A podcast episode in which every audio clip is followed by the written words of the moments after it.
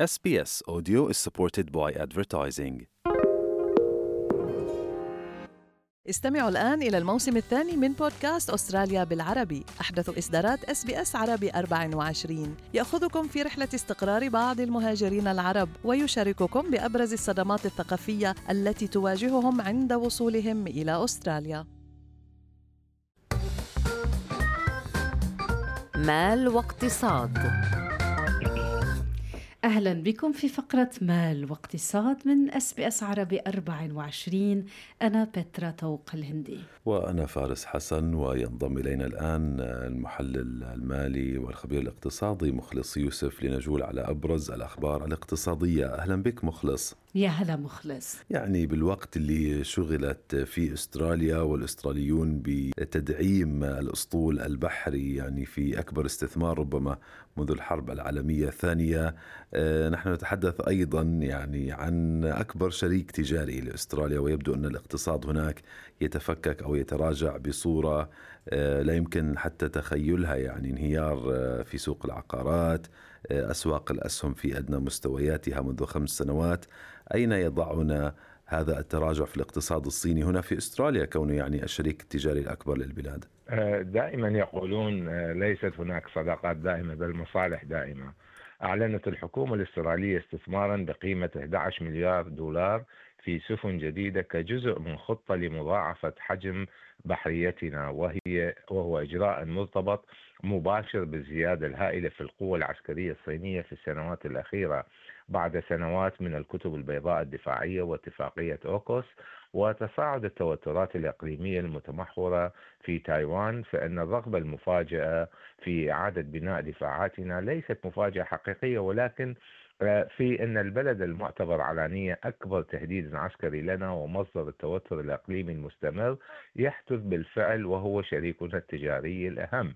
تناقض لم يتم التوفيق فيه بعد ولكن آه، تظل ويظل الانتباه مركز على الأسلحة العسكرية فإن التهديد الأكثر آه، فوري وآم لأمننا ينبع من المملكة الوسطى آه، اقتصاد الصين ينهار بوتيرة لم يتصور سابقا انقلاب سوق العقارات الصيني تحول إلى انهيار وأسواق الأسهم في أدنى مستوياتها خلال الخمس سنوات الماضية والمستثمرون الدوليون يتخلون عن البلاد بينما كانت بقية العالم المتقدم تتقاتل آه، ضد أسوأ نوبة تضخم منذ نصف قرن تقريبا.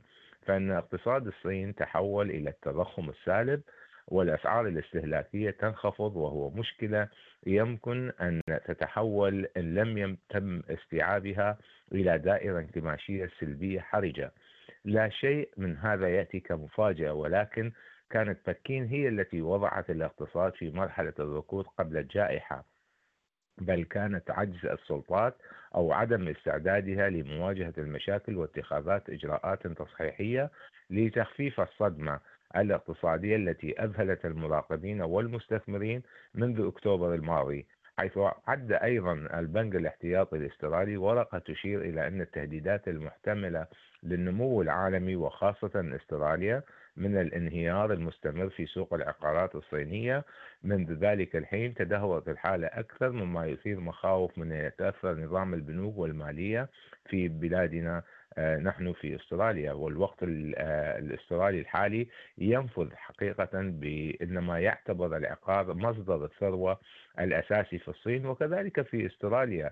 آه، تتآكل بسرعة بسبب الانهيارات المستمرة في أسواق العقارات والأسهم في السنتين الماضيتين وتراجع أسعار السكن بنسبة حوالي 16% مع تسارع التراجع في ديسمبر إلى على الأقل 62 من أصل 70 مدينة خضعت لاستطلاعات تسجل تراجعا في الأسعار في في انخفاض المبيعات كما هو مقاس بمساحة الأرض بنسبة 23% آه، من مستويات العام الماضي وهو الأسرع منذ عام 2015 ووفقا لبنك الاستثمار جولدمان ساكس فإن السوق لم تصل بعد إلى مستوى منخفض في البحث الذي عد للعملاء قارن محللوها بانهيار العقارات في الصين بانهيارات العقارات والأسهم عبر أوروبا والولايات المتحدة وحتى اليابان كانت أسوأ آه، أسواق تسجل انخفاضا قياسية في الأشهر الأخيرة. وهذا سجلت الصين حركات كبيرة أيضا ولكن الاتجاه الخطأ منذ عام 2021 تدفقت ما يقارب من 7 تريليونات دولار أمريكي من الأسهم الصينية آه، في شنغهاي وهونغ كونغ مع اختفاء حوالي 40% من قيمتها. وتركت الصناديق الاستثمارية العالمية بما في ذلك الصناديق العملاقة الأسترالية للمعاشات وخسائر خطيرة خاصة تلك التي انخرطت في السوق العام الماضي على أمل انتعاش ما بعد كوفيد. وقرر العديد منهم التراجع في الواقع إلى انخفض الاستثمار الأجنبي المباشر إلى أدنى مستوى له منذ أكثر من ثلاثة عقود عن طريق الانتعاش منذ بداية العام الماضي. نعم. بينما كانت هناك ثلاثة أسواق رئيسية في الصين على وشك الانهيار.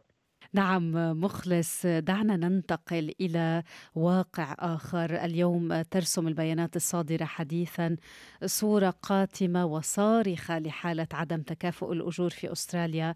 عدد من الشركات الأسترالية تعاني اليوم من فجوات في الأجور بين الجنسين تتجاوز الخمسين بالمئة. ما دلالات هذه الأرقام على الاقتصاد الأسترالي؟ بوجهة نظري بالحقيقة أن النساء تعمل أكثر من الرجال. خصوصا في الأمور الفنية أو في الأمور يعني السياحة والطيران وكثير من الأمور. ولكن آه، هناك الكثير من الشركات الأسترالية تعاني من فجوات في الأجور بين الجنسين تتجاوز 50% كشفت إحدى البيانات البارزة لأول مرة وتظهر ما يقارب من ثلثي أماكن العمل لديها فجوة في الأجور حيث تخدم الرجال ويتم نشره على أمل آه، إنهاء التفاوت بين آه، الجنسين. وتم تمرير قانون تعديل المساواة بين الجنسين في مكان العمل وإغلاق فجوة الأجور بين الجنسين في عام 2023 من قبل الحكومة. وعلى الصعيد الوطني تبلغ فجوة الأجور بين الجنسين 19% نسبة عالية نوعا ما بأن المرأة تعمل بنفس مستوى عمل الرجل ولكن تتقاضى بنسبة 19% أقل من مرتبه. وهذا يعني أن المرأة يتم دفع مبلغ قليل جدا من المتوسط الذي يتقاضاه الرجل خلال العام. كان هناك 27 شركة تعاني من فجوات في الأجور بين الجنسين تفوق 50% لصالح النساء.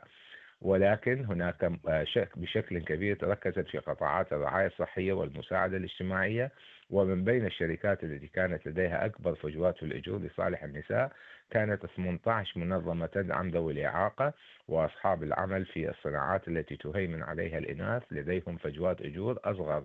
ويظهر التوزيع أيضا لفجوات الأجور بين الجنسين حسب نوع الصناعة.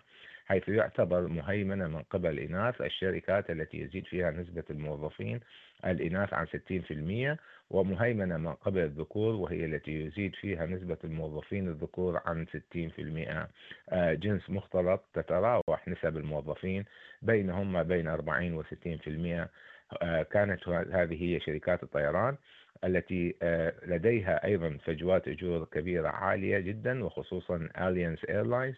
وجيت ستار بنسبة 50.2% وشركة فيرجن أيضا 43% وأيضا استراليان ايرلاينز وكاثي باسيفيك ما بين 40 و 39% وأجور أخرى من شركة كوانتز و يعني يقولون الكثير من هذه الأمور لا تعني أن النساء يتقاضين أقل من الرجال لإداء نفس الوظيفة آه، من شركات آه، الطيران. ولكن تظهر وجود تمثيل غير كافي للنساء في الوظائف المرتفعة الأجر مثل الطيارين والمهندسين عبر هذه الشركات على نطاق عالمي.